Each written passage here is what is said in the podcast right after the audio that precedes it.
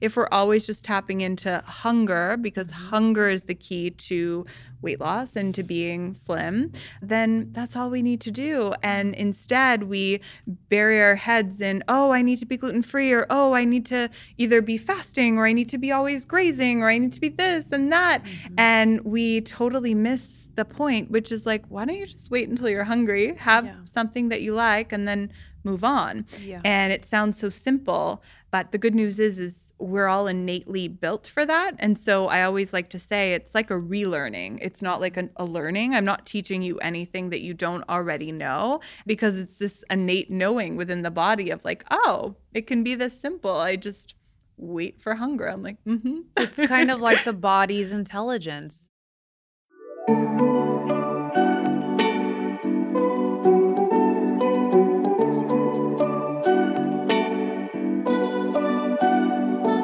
Hi, everybody. It's Catt Sadler, and this is It Sure Is a Beautiful Day. I've spent decades in TV broadcasting and conducted hundreds, if not thousands, of interviews in the span of my career. And on this show, the conversations continue. My goal is that every episode feels entirely brand new, but also like coming home. Let's get into it. Hi, everybody. Welcome to the show. Happy Tuesday. It sure is a beautiful day. And I want to get this out of the way right now. Um, do I sound funny? I do not have full use of my jaw at the moment. and I've been in bed recovering from my surgery for the last week. So bear with me. I'm in some pain. I'm having some teeth, jaw numbing paralysis of sorts. See, I can't even talk, you guys. Oh my God. Because I did it. I did what I was teasing and telling you I would be doing, which was a major cosmetic surgery. I got a facelift, y'all. I got a facelift. I got a neck lift and I got my eyes done.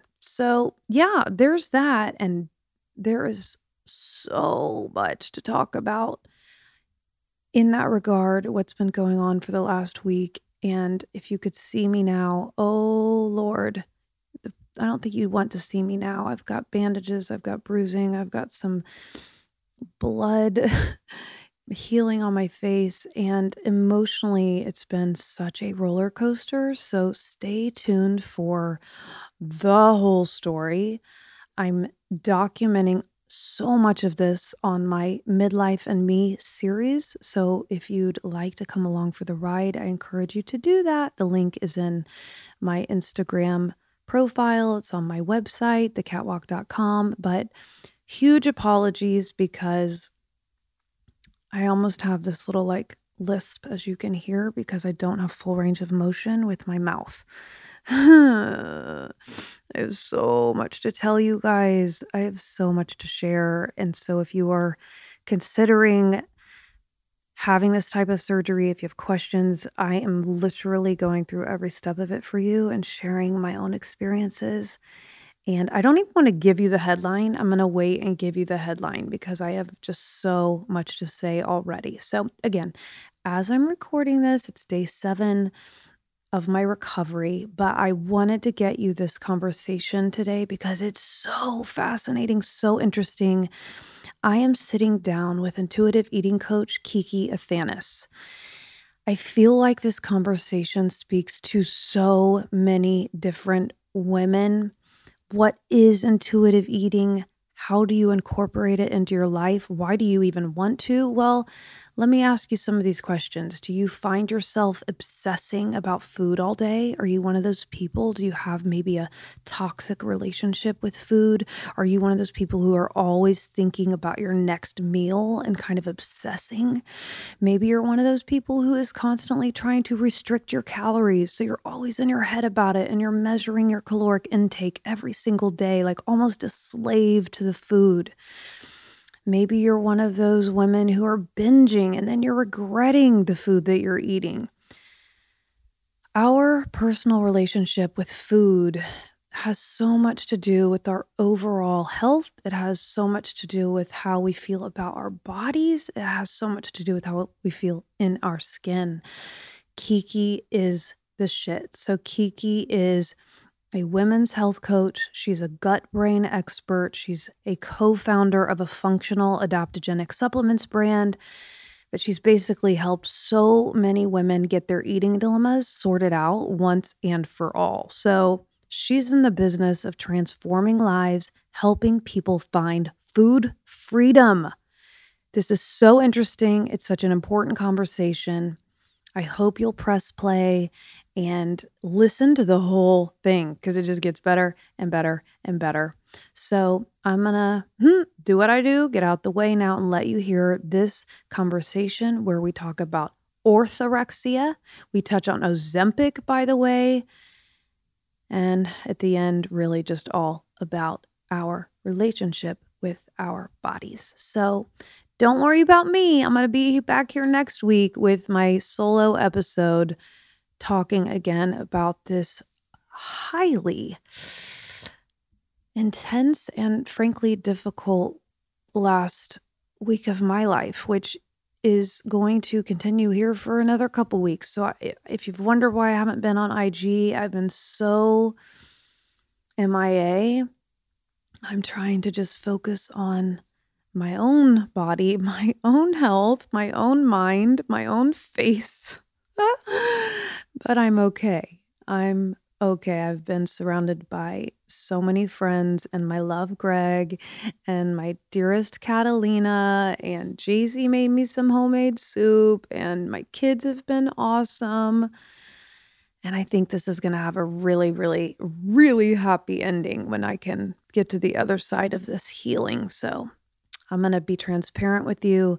I am going to tell you the truth why I find it it's so important to disclose or share or reveal what it is we're actually doing when it comes to beauty and cosmetic procedures and cosmetic surgeries. I won't be lying to y'all. Instead, I'm giving you every raw, gory detail. Okay, on to the episode, on to the conversation with Kiki Athanas. Enjoy. It sure is a beautiful day just meeting you, you. after corresponding on Thank emails you. and watching your work and kind of the service really you are doing for so many people. So Thank thanks you. for making the trip literally from Mexico City. Am I exaggerating or kind of sort of? No, no, no. I made the trip for you, girl, and it's an honor. So thank you for opening your your door to me. well, you know, maybe let's just start with like the basics. You know, one could say you are an intuitive eating coach or you know you're a a mentor in many ways. You're teaching so many I don't know if it's mostly women, but people in general about their relationship with food. So, how would you describe what it is that you do? Yeah, so I usually do describe it as an intuitive eating coach. With that said, my clients or those who know me a little bit more intimately, I actually don't really subscribe to the typical intuitive eating approach, only because it always kind of scared me. I felt like for a lot of people, they hear intuitive eating or mindful eating, and there's this air of kind of surrendering into, like, oh, I'm going to give up my passion for wellness or for really caring about what I eat. And from myself, I came from the perspective of I was always very hyper focused on food, and mm. there's a term for it now orthorexia, which is this obsession with clean eating.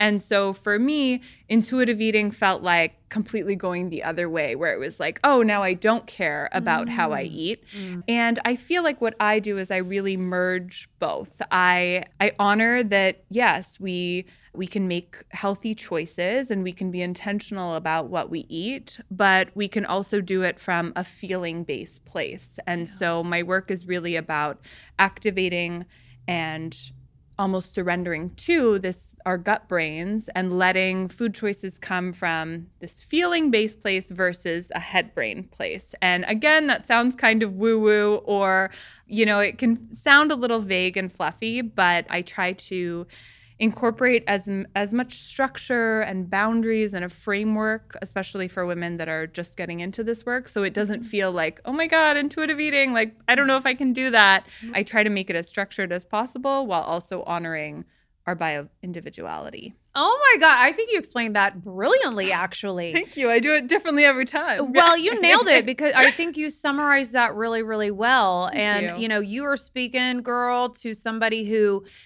I'm so turned on by everything you're saying. And while personally, I don't think I've had any full on fixations, I think for most of my life, my, my relationship with food has been pretty healthy. I'm like most, though. I had some periods that I can recall and we'll share here in a minute. But Yeah. but that's so interesting because I think people listening, I think this topic is so interesting. I think the wellness industry and what is just kind of coming at us all the time is so interesting. Yeah.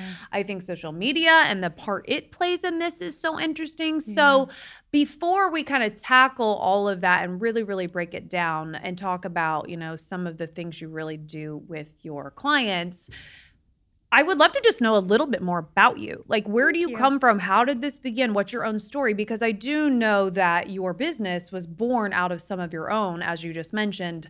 Not hangups necessarily, but Oh, I hang up. okay, hangups, hangups with food. So, so what kind of little girl were you? How? What was your childhood like? And and what were your first memories of food?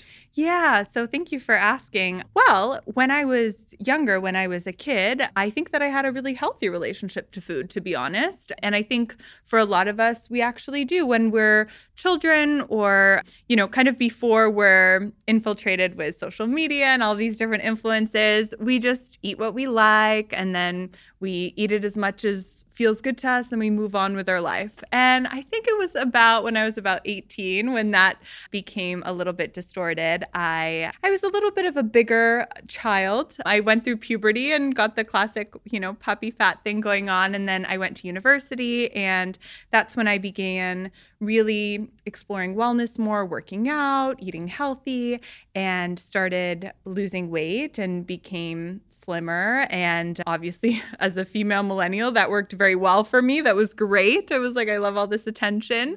And then i felt like okay here we go. My passion is wellness. My passion is health and recipes. And my first job out of university was with a health tech startup and i just felt like perfect like i found my my path in life and being quite an a-type person quite anal i took it to this this extreme that is funny to say you know i made being healthy unhealthy and i Mm. just took it so far that i felt like i I was really torn because I had this identity around like being a health and wellness expert and I took all these different courses in in health, in naturopathic medicine, in herbal medicine. I even started a, a supplements company. We had the first adaptogen gummy in Canada.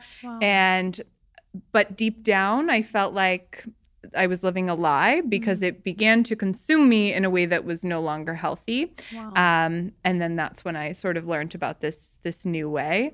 But yeah, I mean, I still feel like I feel like I'm getting back to my roots around. I just genuinely have always been interested in how can I better my life? How can I be happier, healthier, and dare I say it, like more beautiful, more mm. attractive. And I mm. feel like now it's not okay to say that, but that was always my passion. I've always liked beautiful things and beautiful places and feeling beautiful. And it's a mm. beautiful day. Here I am. It's come full circle.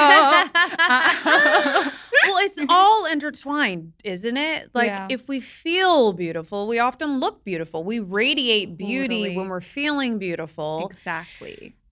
During those times when it became extreme for you, and while you had the best of intentions, it sounds like it was like becoming almost an obsession in many ways. What what was kind of the lowest or the most kind of outrageous part of that for you? Like how did it present in you personally? Yes. So, okay. So here's the deal it consumed my thoughts for years, and I knew that that was not necessarily healthy.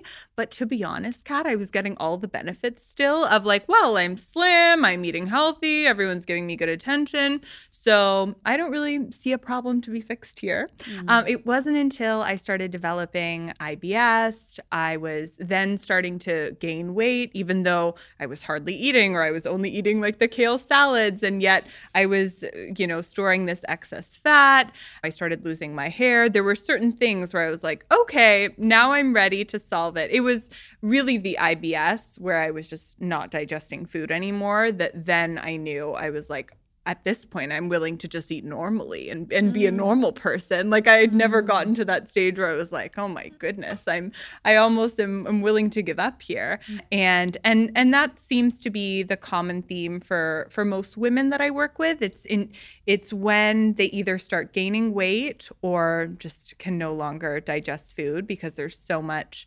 inflammation in the gut, which comes from you know our thoughts and our actions that are then causing this inflammation in the gut.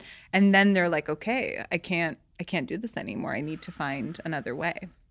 That's a really big piece what you said mm-hmm. which i think maybe or a, a, lot of people don't make that connection about inflammation because that's a word that we hear a lot about. Yep. and you know, I I actually have just been doing this deep dive. I've met with a naturopathic doctor and she tested my urine and my feces recently. So yeah. I'm trying to take inventory just to to get a picture of my health because yeah. I I think also when you get older, like you start to care more and more deeply about like how you feel every day cuz you're not 25 anymore. So you have yeah. that on top of everything else. But inflammation is a word that comes up a lot and we know that people are suffering, especially Americans. Is it also diet or is it the stressors like you're mentioning the the brain piece also emotions like what causes inflammation and why is it bad for us Totally. So it's so interesting. If you would have asked me this years ago when I was just healing this, I would have been like, it's not diet. Don't worry. Like it, it fully is the thoughts in mm. our head and more of that energetic component. I've now come to a place, I think once we heal our relationship with food, where we can look at both factors. Mm. And of course, it's it's food and it's also our thoughts and our actions.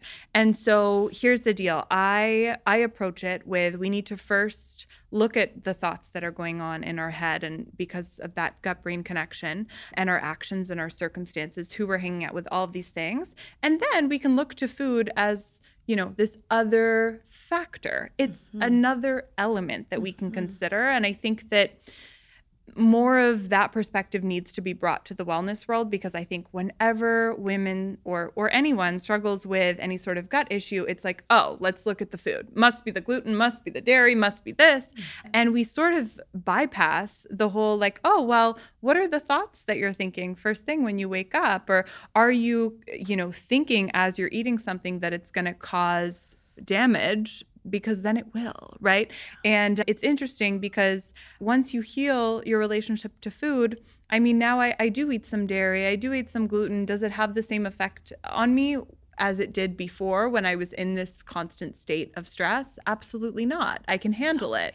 Now, that doesn't mean that I'm going to, you know, binge on, I don't know, like McDonald's or something. yeah. But it does mean that if I have something that's, you know, quote unquote not healthy, it doesn't have the same effect on me. So I think that it's just important to recognize all factors versus one or the other, right? And it's the same thing with we can't just look at the thoughts. If we're, you know, happy and positive, but eating, completely processed garbage, we're not going to feel our best either. So again, it's the balance, which is never it's it's not balance isn't sexy. Do you know what I mean? Mm, like we mm, want to just be like, yeah. "Oh, it's like just the food or yeah. let me just focus on this." And unfortunately, it's the boring, you know, solution of like, well, it's a little bit of everything. Yes, but I think you're pointing out something so important because I don't know that everybody has made that connection. I don't think you have to have quote unquote food challenges or food issues mm-hmm. to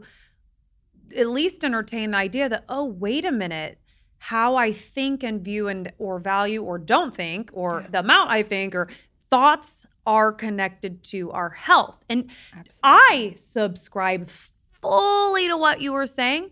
Do some people think that is absolutely crazy? Oh, Absolutely.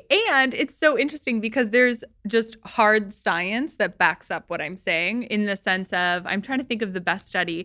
There's one where they gave two sets of people the exact same smoothie and they told one subset of people, okay, this is super healthy, low calorie smoothie. It was quite a while ago in the sense of when low calorie was considered good and high calorie was considered bad. Now, of course, that's like there's a different sort of thinking around that but yeah. for the point of the the example and then they gave the another set of of people exact same smoothie and they said this one's high calorie and very bad for you. It's like very unhealthy right? And then they tested they i guess did some research on right after they ate the smoothie and the people that were given the quote unquote low calorie smoothie were then hungrier afterwards. They said that they felt you know more energized but then but then hungry soon after. And then the people that were given the quote unquote unhealthy high calorie smoothie. Their hunger was suppressed for longer. They they had mm. guilt around what they ate. Their blood sugar was was actually raised like elevated blood sugar levels versus the other group. This is the exact same smoothie. Wow. and so it goes to show if you have fear or judgment around what you're eating it's not only just in your mind, like you can actually affect your glucose levels, like all of these different markers. And so, with that said, it's like, wouldn't it just be better to one, eat the foods that taste good to you and feel good about it and be present with it? And again, that can sound a little bit fluffy, but when you do it consistently and when you uh, you know consistently show up for yourself and make these feeling based decisions you're giving yourself what you need and you're reducing your stress levels which also helps you guess what? Like if you have excess weight lose the weight or you know if you have sort of messed up hormones it helps them to to rebalance. Mm. so hmm. yeah it is it's proven. Wow. So fascinating. Hey, friends, you looking for meals that are ready to eat, maybe delivered to your door, and actually help you look and feel your absolute best? Sakara is the answer, and it's so much more than just a meal delivery program. Sakara is a nutrition program that's like having a nutritionist and a chef all in one. Their meals are expertly designed to support your goals, whatever they may be, from weight management to clearer skin, boosted energy. And I am here to report they are also delicious. I've been one of the OG Sakara Life girls from way back in the day when this company was launched. I love everything they stand for. I can attest to the quality of the meals, how good I feel when I'm eating them. I'm on the Sakara grind this week as you are hearing this. I believe in Sakara. I believe it can help you feel your absolute best in your body. Again, Sakara brings expertly designed organic nutrition programs and wellness essentials right to your door. Their science backed, ready to eat meals deliver results you can see and feel from weight management and eased bloat to boosted energy and clearer skin. And right now, ding, ding, ding, Sakara is offering you guys, my ABD listeners, 20% off your first order when you go to sakara.com. Use my code CATT. That's sakara.com. Use my code CATT to get 20% off your first order. That's S A K A R A dot com. Use code CATT to get 20% off your first order.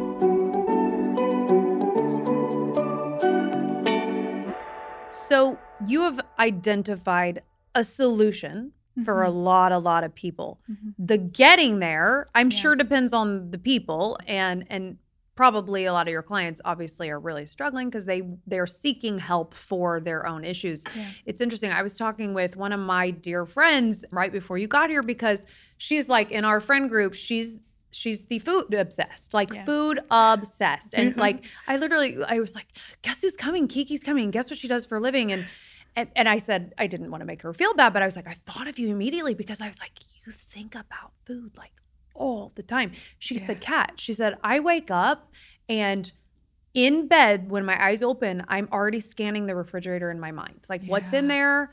what am I going to get to? Yeah. And then like she, and then the minute she's having breakfast, she's already planning dinner, like in her head, right? Yeah. Like where are we going? What? And she's like, I have to like be careful with my partner because I don't want him to think I'm nuts because I'm always like, but what's it going to be? What's the dinner going to be? Yeah. You know, and and I feel for people. Yeah. I, I said to her, I said.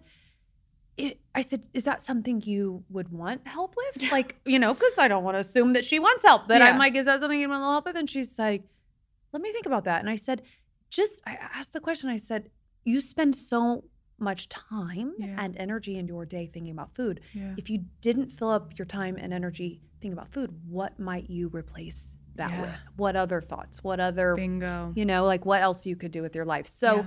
i know it's very real for so many people can you describe some of the various types of needs in your clients and what you're seeing in people and how you kind of approach that Yeah. And I love what you said at the end, where it's like, how would you fill that space? Right. And that's often what I share with women that I first start working with that are considering working with me. I'm like, what if I could give you all those hours back in your day?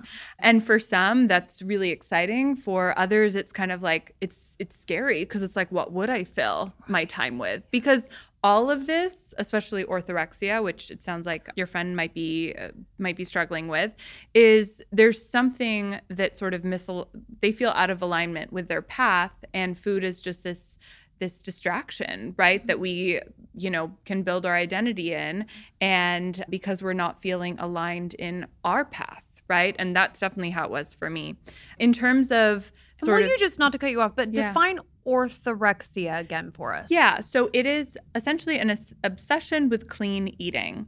And when I was going through it, it was fairly new. Now I feel like it's mainstream. And yet at the same time, whenever I mention it, people are like, what's that? Mm. But it's, I think so many women, whether they're interested in fashion, style, like just in general trendy things, are suffering with it to some degree. Hmm. Because how can we not be? We're we're told to, you know, think about food all of the mm-hmm. time.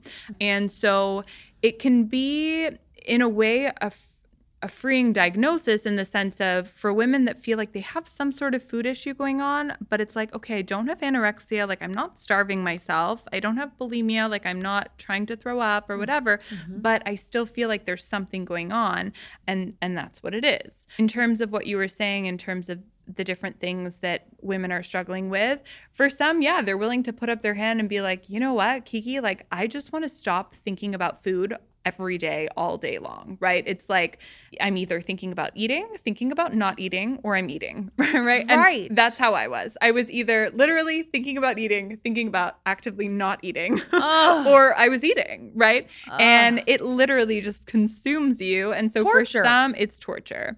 For some, they're like, just, yeah, like take this, take this away from me. yeah For others, it's more of like, you know what? I've been on all the diets. They're not working. They they're recognizing that they're kind of addicted to this yo-yo dieting lifestyle, but it's not even giving them the benefits anymore. Mm-hmm. And then for some women that I work with, they're simply like, I just need to lose like the last 10 pounds and regardless of what diet I try, it will come back. And and that's oftentimes because they're lowering their metabolic like set point because of deprivation, et cetera, et cetera. And so those are sort of the different areas of of women that I work with or the different areas of struggles. And again, it, it does come back to a, a very structured intuitive eating program whereby you relearn the boundaries of your body, which I say there are two, and that's hunger and taste. So you're really tapping back into letting hunger be the judge of when you're eating. And then taste, actually choosing foods that taste good to you, which is usually the scarier part for women because there's that feeling of like, if it tastes good, it might be naughty I or like I have need French fries every day, all day. My diet would consist of only French fries and cheese. Just kidding. exactly. But that is the fear, Yeah, right? It's yeah. it's something. It's like, Uh-huh. oh no, it's chocolate cake or it's, you know, fries Yeah. or whatever. But the thing is, is if you genuinely believe that you could have French fries every single day, eventually, like and maybe it would be the third day, but probably it would be the second day where you're like, okay, I'm ready for something Next, else Yes. right and right. it's it's the clear example of once we tap into abundance and take ourselves out of deprivation we naturally just crave what it is that is good for us. And so we don't have to think our way there. We can actually feel our way there. But that's scary because there's some underlying belief that it's like, oh no, if I if I follow this my feeling, then I might get fat, unhealthy, like, you know, put in the word there that that ultimately most women that's what it is, even if they don't want to admit it it's like, what's your fear? I always ask them at the beginning, they're like, oh, well, I just, you know, I just want to be whatever. I'm like, tell me the truth. What is your fear? Right? Like, just tell me. And once we get down to it, they say, well, Kiki, I just don't want to be fat. I'm like, okay. Wow. If you always just ate when you were hungry, what you wanted, and then stopped when you felt good, do you think that you would be fat? And they're like, well, no. Yeah. Like, okay, then let's do this it's pretty astounding, isn't it? I, I have to thank my mother, I think, for I've talked about her on this show a lot, and Aww. sometimes I'm not thanking her. So I'm going to give her a big shout out because I remember watching her eat growing up, although she wasn't a big cook yeah. and i nor am i I, didn't, I followed in her footsteps we are not great in the kitchen but i remember watching her eat and she she kind of subscribed to what you're explaining without the title of intuitive yeah. eating. Like I remember she was very busy, she was a single mom, she was working really hard, and she would just have like little play like she would be hungry yeah. And then I would see her have some cottage cheese and maybe some crackers. She'd throw, you know, whatever else in there, maybe some tomatoes, and then she'd be done. Like yeah. there was actually something I think quite advantageous you know, not being in the kitchen for three hours and big meals and all this stuff. Like it was just kind of like food was fuel and that was nice, but there wasn't any huge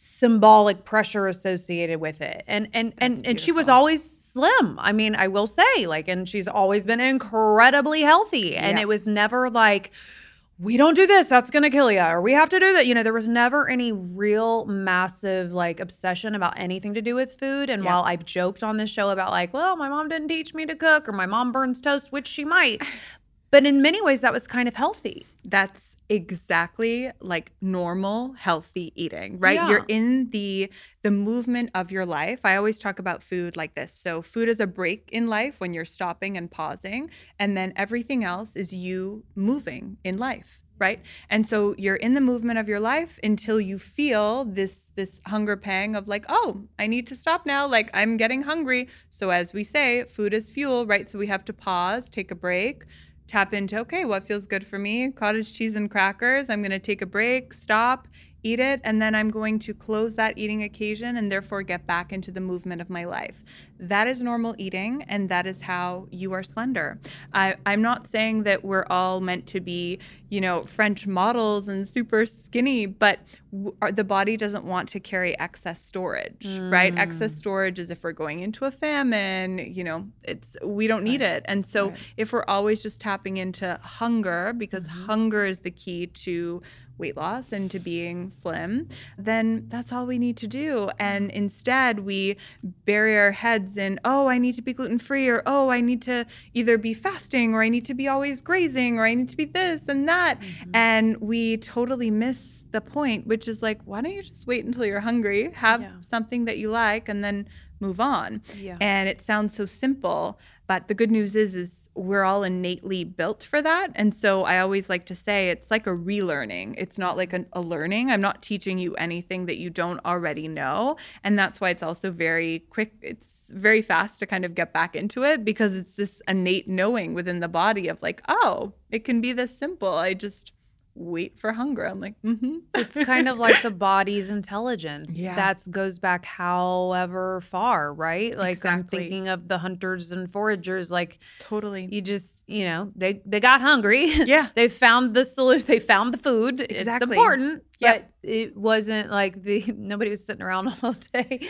I mean, Eating. listen, do you think because I think about the American diet, mm-hmm. I I would think that the way food gets to people makes it harder for them to to live like this in yeah. that like even intuitive eating there's so much processed food mm-hmm. and like that's such a majority for people like you know yeah. that's like that's overwhelmingly like we're tipping the scales in America compared to like most places on yeah. one the quality of food and two portions are pretty big here. Like Yeah. you're talking about like eat till you're full. Like that's why I look at plates at restaurants in America and I'm like, are you kidding Oh me? God, like that yeah. would feed a family, Family. of three on like one plate. It's crazy. Exactly. So I, I feel like people probably, even with the best intentions, like you're saying, and teaching them, bump up against those challenges. Yes. With that said, so Yeah. here's the thing I don't like to label, like, oh, you know, processed food is bad necessarily. I'm me. more so. I more so like to say, okay, well, wait for hunger and then see what you really feel like. Because Mm. here's the deal. When we're truly hungry, do we feel like a bag of Doritos? No, we Mm. probably feel like, you know, some chicken and rice and broccoli or I don't know, like a balanced meal, right? With that said, if your if your habit has been to eat this fast food, yeah, maybe when you get hungry, you'll have this instinctual, like, oh, well, now I want fast food. Okay, sit with it. Be be present to the fast food. Really, we have taste buds not only in our mouth but all over our body. Really explore and get curious. How is that food making you feel? And I never have to discipline my clients into into thinking a certain way because they always come back to me and they're like, "Oh, actually, you know what? Like, Kiki, that doesn't feel good." Like it, I, I realized as I was eating it, it wasn't it wasn't mm-hmm. doing it for me, and I'm like, "Yeah, but that is you in abundance. That is you coming from a place of self love and respect. It's not coming from a top down. Oh, fast food is bad because once we do that, we're gonna want mm. the fast food. So I never say like, mm. "Oh, okay, well, no fast food," or even some of these mindful eating coaches that are like only eat whole foods. I'm like you're still putting your clients in deprivation. They're still going to want the non-whole foods. So i say eat whatever you like. Eat whatever feels good for you. And once we truly tap in you're only going to want occasionally you know you might want a croissant but are you going to want the processed croissant from costco or are you going to want the croissant from like france or that Paris. nice bakery? Exactly in which case you're fine right? You're so right. That is so interesting. yeah That is so wow. And in terms of portions, I mean, you even mentioned eat until you're full, and I don't even like that verbiage. I like the the word balance. Eat until you feel neut- neutral. Eat until you feel ready to move on into the movement of your life. When you feel full, like you, You know, if I nap. say Yeah. yeah, like if I say, "Oh, do you want to feel full?" No one really wants to put up their Yeah. hand. They're like, "That sounds kind of eh," right? Yeah. So you want to feel balanced, and that's difficult if there's any food rule that's operating in your in your world. For instance, now with intermittent fasting becoming trendy, I so I see it all the time. Women overeating dinner because they're like, "Oh, having an early dinner and I can't have snacks afterwards." So there's this like this feeling of like got to get it in while I can. And so again, we drop the rules and I'm like, you can always eat when you're hungry. It's fine. And guess what? Then it's easier to stop at balance knowing the next time I get hungry, I can eat again, right? It's using these new new beliefs like I have my whole life to eat, right?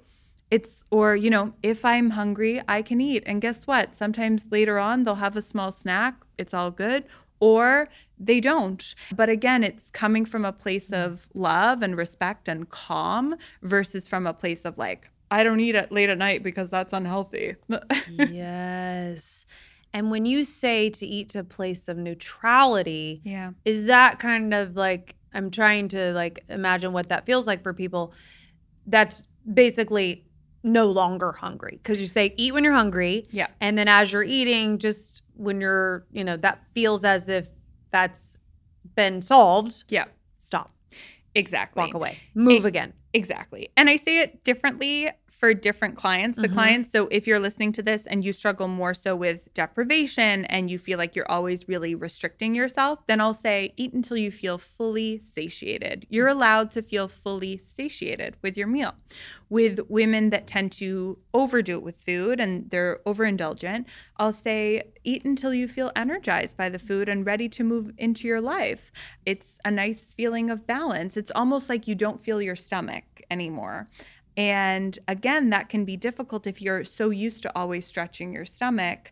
But oftentimes that's coming from a place of rules. It's coming from a place of, oh, well, this is healthy, so I can eat as much as I want of it. Or, oh, well, I'm not going to, you know, I'm going to intermittent fast, so I'm going to not eat for X long, you know. And I'm like, no, no, no, no. It's just about not stretching your stomach. That's that's mm-hmm. health, right? Because overeating healthy food is not healthy, right? Right, Overeating right, causes right. inflammation. Right. And so it doesn't matter if it's, you know, Reiki infused, you know, blessed kale from your grandmother's garden. If you're overeating it, it's not good for you.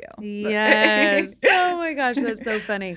We we often hear about our relationship with food being tied to our childhood. We often hear like, you know, when did you form your relationship with food and what did that look like and was Yeah. it healthy and i was sharing a little bit about you know my experience in my family yeah.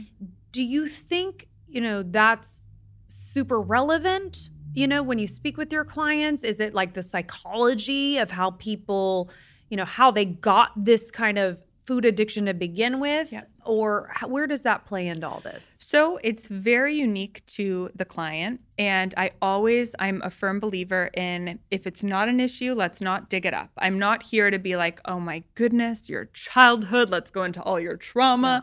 There, there's very likely something that happened in childhood that you've now taken into your adulthood in terms of your relationship to food.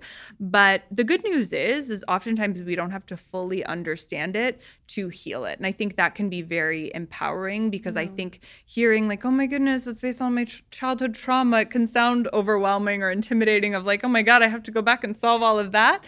The good news is, is like, let's bring you back to hunger and taste, and that will solve everything. it's like and being present being in the moment like bring it back to the now Exactly. and And, if what it. comes up, you Yeah. know, it'll come up naturally of like, oh, you know what? I mean, for me, there was always this rush to eat. I, my dad's Greek and I was raised with with Greek family and there was always this sort of like rush to get as much in. And, you know, I, I just had to catch that and be like, oh wow, Kiki, what's the rush? Right? And and realize, oh, I'm rushing. There was nothing super traumatic attached to it but i just had to acknowledge and you know slow down. And so i think that yes there is a lot of childhood you know stuff that plays into it but i don't like to present it in that way because i feel like that can just overwhelm women. And the good news is is like once you get back to hunger and taste the childhood trauma will come up you can see it you can move on. So we don't necessarily need to dig into all of our previous problems Yeah. to move forward you know? So like i'm thinking of breakfast lunch and dinner. I mean is that just do you not even pay attention to that? At all it's done off the off the table No, Literally. off the table. So yeah, so timing with food is a a common theme that I see amongst the the women that I work with. So it's like, oh well, I- of course I have to eat something before work, or like, oh I have to eat something after I work out, or or before I work out, or whatever it is, or it's or it's noon, so I have to eat something, and like I'm like waiting to hear that word. I'm like, wait a second. Hunger. I'm waiting for hunger, right? And oftentimes we eat not a, like I really encourage everyone to stop and think are my eating patterns aligned with my hunger patterns? Because if that is not the case, then I am not eating in order and I have some some eating issues to explore. And so if that happens to be 8 a.m., 12 p.m., and 5 p.m., and that's exactly when you get hungry, awesome. Have your breakfast, lunch, and dinner.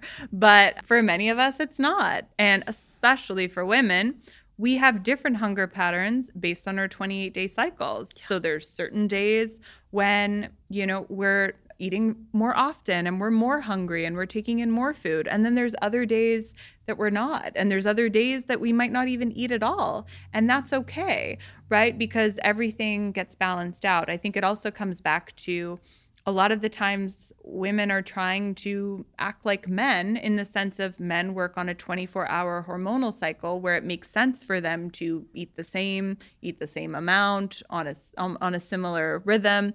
Women it's not the case. And so you know i often say like stop trying to be like a man. Like just surrender into the flow of you know sometimes you'll be eating more, sometimes you'll be eating less. And that doesn't mean that anything is wrong. It actually is probably just you getting back to your rhythms, which is mm. beautiful. Eh, just that giving yourself grace. I Yep. mean, because I'm definitely guilty of that. Like I think about that time of the month Yep. and how, you know, I know I'm not imagining that I'm like suddenly famished and I'm like hungry and I just it's like I can tell my body is asking me to feed it. Yeah. And it, it is that key thing of listen to your body, you know? Totally. Listen. And in that period before, as we're coming up to our period, literally, Yeah. that's actually the time that now, if we look at different, for instance, there's How to Fast Like a Girl, which is a book that I recently read. And she talks about how the period leading up to your menstruation is actually the time that you should absolutely not be fasting, right? And it's like, oh, wow, like now science is backing up all of these intuitive knowings, right? Mm. But then oftentimes when we're on our period, and with a lot of the women that I work with, they'll say, like, I, I don't really get that hungry. I can go a long time. And again, this this Dr. Mindy, she says, like, actually, when you're on your period, that's actually a really great time to fast, right? And so again, it's like once we really tap in and honor what's coming up for us, it's probably going to be the healthy thing, anyways. So we don't need to always be head down, right? We don't need to be thinking from our head brain all the time. We have a stomach for a reason. And getting back to what you said about your friend, where she's always thinking about eating, I remember my coach told me this. She goes, Well, because in your your stomach can feel full, right? And therefore you stop you know, feeling like you need food. But in our head, we don't have a stomach. And so it never gets turned off. And so there's literally just never that switch that's like, hey, you can stop thinking about food now. And so when you're making decisions around food from your head brain, like you're in for a long haul of always thinking. And it's a beautiful thing when you can finally tap into your stomach because then you can actually just live your life. And when the thoughts come up, it's about reminding yourself wait a second, I don't need to think about eating. I have a stomach, and it's going to viscerally alert me when I need to start thinking about hunger. And for those listening, and you're like, oh, but what about when I randomly get super hungry? Actually, that's not hunger. Hunger is a slow build, and you might randomly feel super stressed, but we don't need to blame everything on hunger. And so it's mm. really recognizing am I stressed? Am I sad? Am I mm. anxious? It's not, you know, it's not hunger necessarily, and we can't use food to fix all of our problems.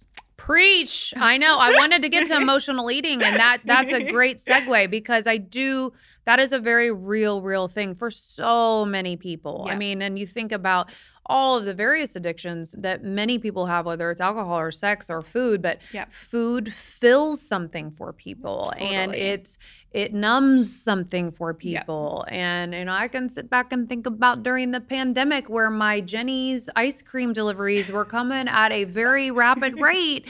And I have to tell you, Kiki, I wasn't hungry, right? Yeah. I just it was it was filling me up in a way that I I was craving at the time. So emotional eating is is you know, a lot of people struggle with that. It's a thing. Yeah. So here's the deal there's this thing called multiple brain integration technique.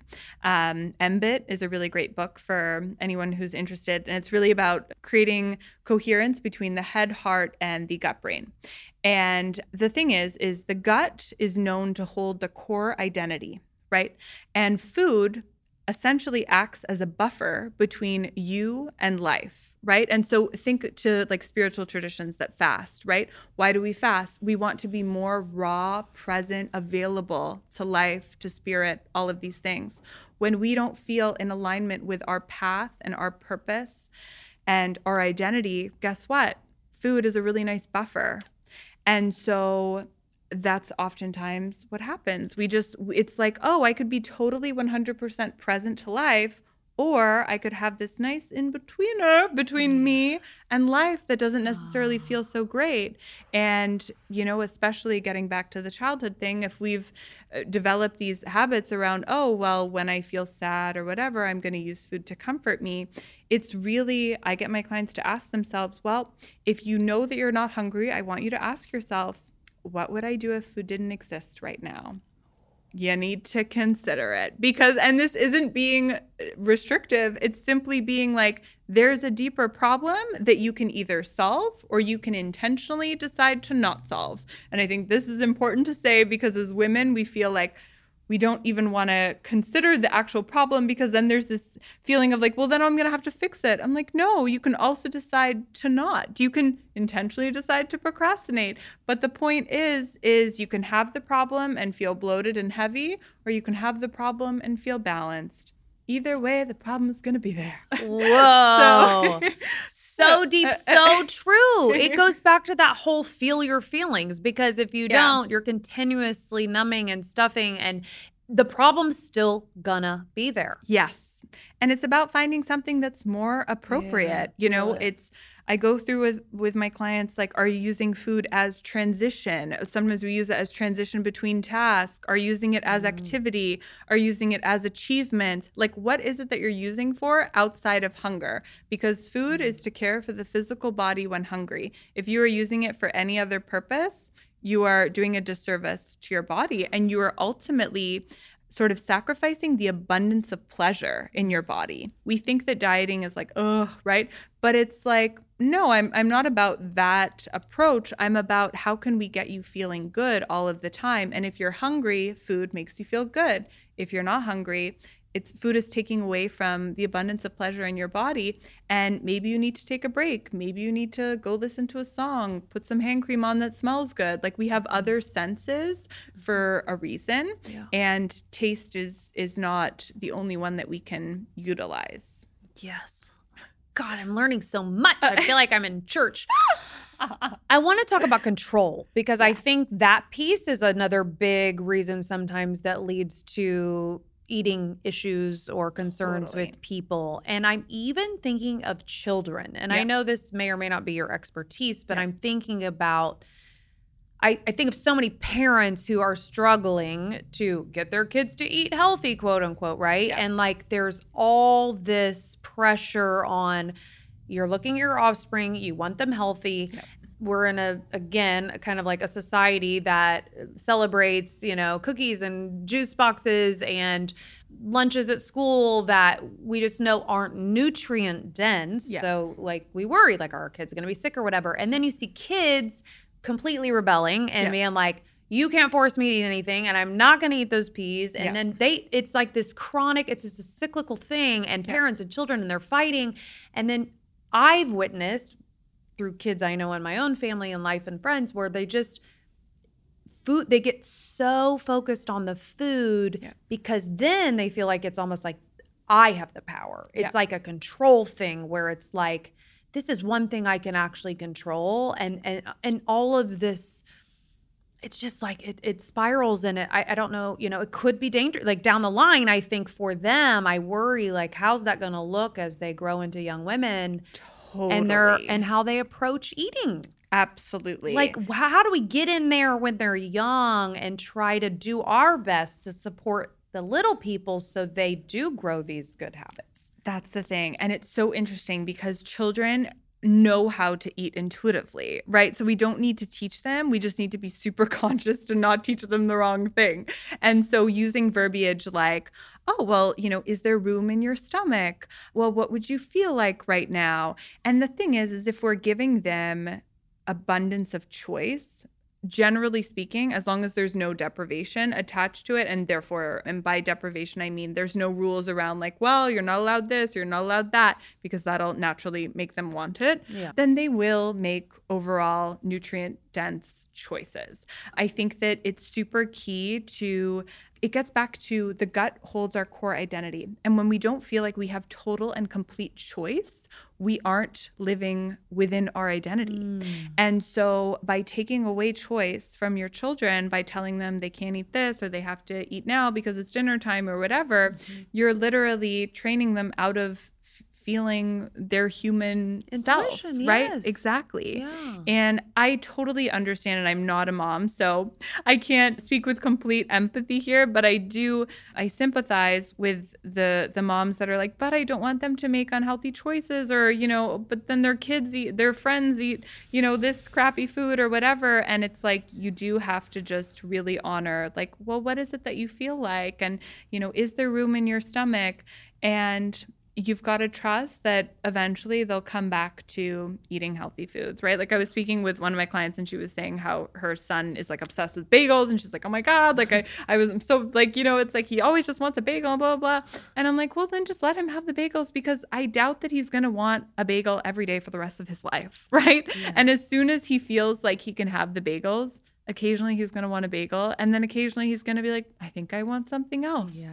Right. And so the Letting more that go we a grip, little, yes, exactly. exactly. The more that we grip, the more it makes We- it worse. and it's the scariest thing, like Yeah. to surrender. I can't imagine being a parent and needing to surrender. It's Yeah. hard enough for ourselves. Well, we learn more about ourselves. I swear. I always say that about raising kids. It's like, yeah, we teach them, but they're really just continuing to teach us about ourselves as we go. totally. I want to talk social media just a little bit because, you know, everybody listening to this is surely, you know, on all the platforms and we there's so much information about food and wellness and body image that Yeah. I think contributes to probably a lot of the women who are struggling and have the problems. It's this this comparison piece, right? Yeah. Where, you know, w- they're coming to you and saying, "Well, I just want to be thin," but Yeah. but why is that? You know, is Yeah. that for you or is that because you want to look like a Kardashian or Yeah. is that, you know, where is that coming from? So, Yeah. you know, how how do you feel about what is out there and what's being, you know, served up to a lot of young women, a lot of teenage girls and who are forming and shaping their own identity of, of body love? Yeah. And so here's the thing I think that what I'm going to say might be a little bit shocking, so to speak, in the sense of I'm not one of those intuitive eating coaches that are like, oh, it's ridiculous. We're all trying to, you know, uh, I don't know. There's this anti diet culture that I feel like is really aggressive and negative, And mm-hmm. I never want to be on that side, so to speak. I think that it's fine to want to be beautiful and to want to be slender and all of those things as long as you can appreciate that your body is completely unique to you. And so I always just have this real conversation with the women that I speak with, which is like, okay, do you want to totally change your form or do you just want to be, you know, a more slender, energized version of yourself, right? Because that's possible. Changing your bone structure and, you know, your body design, not so much, right? And for most women, once they are really real with themselves, it's like, okay, well, I just want to be the most beautiful version of myself, right? And I think sometimes we just need that reminder of like, oh, wow, well, I find that really beautiful but I also know that that's not necessarily me. And so I like to just say like eh, take what resonates and and you know take what inspires you and leave what doesn't. You know, take this information even whether it's about body image or whether it's about, you know, even diets or recipes, etc. It's like just take it all with a grain of salt, try it on for size for you and then you know move forward in your own individual way. I, I don't think that wellness culture is so toxic and devastating. I used to to be honest Catt. I mm-hmm. was so like oh my goodness we need to all unsubscribe from all of this. Mm-hmm. But now I, I realize that it's like once you truly heal your stuff you can you can consume it in a way that's like it, it can inspire you versus trigger you. And i think that there's so much now around like oh my god god forbid you say the word thin or like you oh, know you say the word you know like oh like you compliment someone's figure because then you're trying to push like oh then we all need to be like that it's like oh my god are we so at this place where I everything is triggering Oh my god. it's triggering for I me know. no, I, I that's so well said. And as someone who like speaks for a living, let me uh, tell you, it's it's quite difficult because you feel like you can't speak because you're Yeah. just gonna constantly be offending somebody. yeah One way or the other. yeah That's a that's a really, really healthy approach. It's like get to he- healing yourself and you're not as triggered and it, it all kind of just rolls off of you if you are already getting right with yourself. oh my That is goodness a very, very that's very true. it reminds me of I love Lacy Phillips and to be magnetic. Uh-huh. She does manifestation work and she always says that if something is triggering you or making you feel jealous, then it's only because there's this piece of you inside that it's it's highlighting a shadow inside of Mm-hmm. you that like there's something within that that you want, right? And so whenever I see people saying like, "Oh, well that's ridiculous," like it's these people are, you know, saying about being thin or whatever, it's like oh well obviously there's deep down a part of you that is unhappy with your, your body and that's why mm-hmm. it's making you so upset. And so you know look within and now when i see you know different shapes and sizes I, it's because i've healed my own stuff it's not it doesn't make me feel insecure it makes me feel inspired. And i think that's a beautiful thing because we're all different and i can appreciate different aesthetics, different diets, all of these things without feeling like I'm being threatened. I'm thinking of Ozempic. Oh yeah. I feel like we can't not talk about that Ooh. somewhere in here because that's new Yeah. and it's prevalent and it's Yeah. kind of everywhere and or we're just kind of watching people shrink away right now who Yeah. don't have diabetes but Yeah. yet are doing it because they want to look and maybe feel a certain way. I don't Yeah. know. Thoughts, feelings, takeaways, Ooh. run to the hills. I- I- are, are we uh. I mean also just like are people going are we going to hear like terribly catastrophic things about people's health after this? Like I don't know. I just I really hope not. I, I do want to give the the encouragement that I don't think that we need to spend all that money on a drug that could actually be giving us quite a quite a few negative side effects. Really, if we look at the benefits of Ozempic in the sense of why people are on it, it's because it reduces their hunger, right? That's the key, right? And, and actually, I was working with a client and she said that she used to be on it. And I was like, oh, interesting. Like, tell me about it. And she Mhm. was saying, like, I just would never get hungry. And and actually, that's my approach. It's not never getting hungry, but it's actually just taking yourself back to a place where you're only eating when you are truly hungry. And really ask yourself, if I only ever ate when I was truly hungry and took out every other eating occasion in my day that I was eating when I wasn't hungry, would I lose weight? Likely the answer is yes if you're carrying excess. So you can spend a $1,000 a month or a week or however much it is on Ozempic, or you can literally just take away all the times that you're eating when you don't need to be. And that will probably bring you all of the benefits without the scariness of taking a drug. And I don't, you know, I, I don't like to bash anything. So if, know. you know, you choose to be on it, it's ultimately your choice. But know that it all comes back to hunger. I think so many women are so overwhelmed with all of these different diets that it can be super appealing and attractive to just be like, oh my God, I can just take a pill and lose weight. I get it, right? But remember that it's not about the diet, the food, the timing, whatever. It's about hunger. And again, that can be triggering for some people because they're like, oh no, I, don't don't be teaching women to starve themselves. I'm not teaching women to starve themselves. I'm teaching them to tap into hunger because hunger isn't a bad thing. Hunger is healthy and we're meant to feel hunger. It's not a bad thing. It shouldn't be a an emotionally triggering time. Hunger is healthy. Get comfortable with hunger and you're going to get the benefits of Ozempic or whatever it is that you want. well, it's so interesting because Ozempic is essentially like the result of Ozempic is what you're teaching. It's like that's the shortcut, expensive version. exactly. Or you can, by the way, here's what's available to all of us. Yeah, exactly. And it's free. Literally. And here are the tools, and this is your roadmap. And by Yeah. the way, same result. Exactly. And then you don't have to worry about taking your pill. And you can spend the money on like hot clothes that you're going to wear when you feel great. Yeah. exactly. Wow.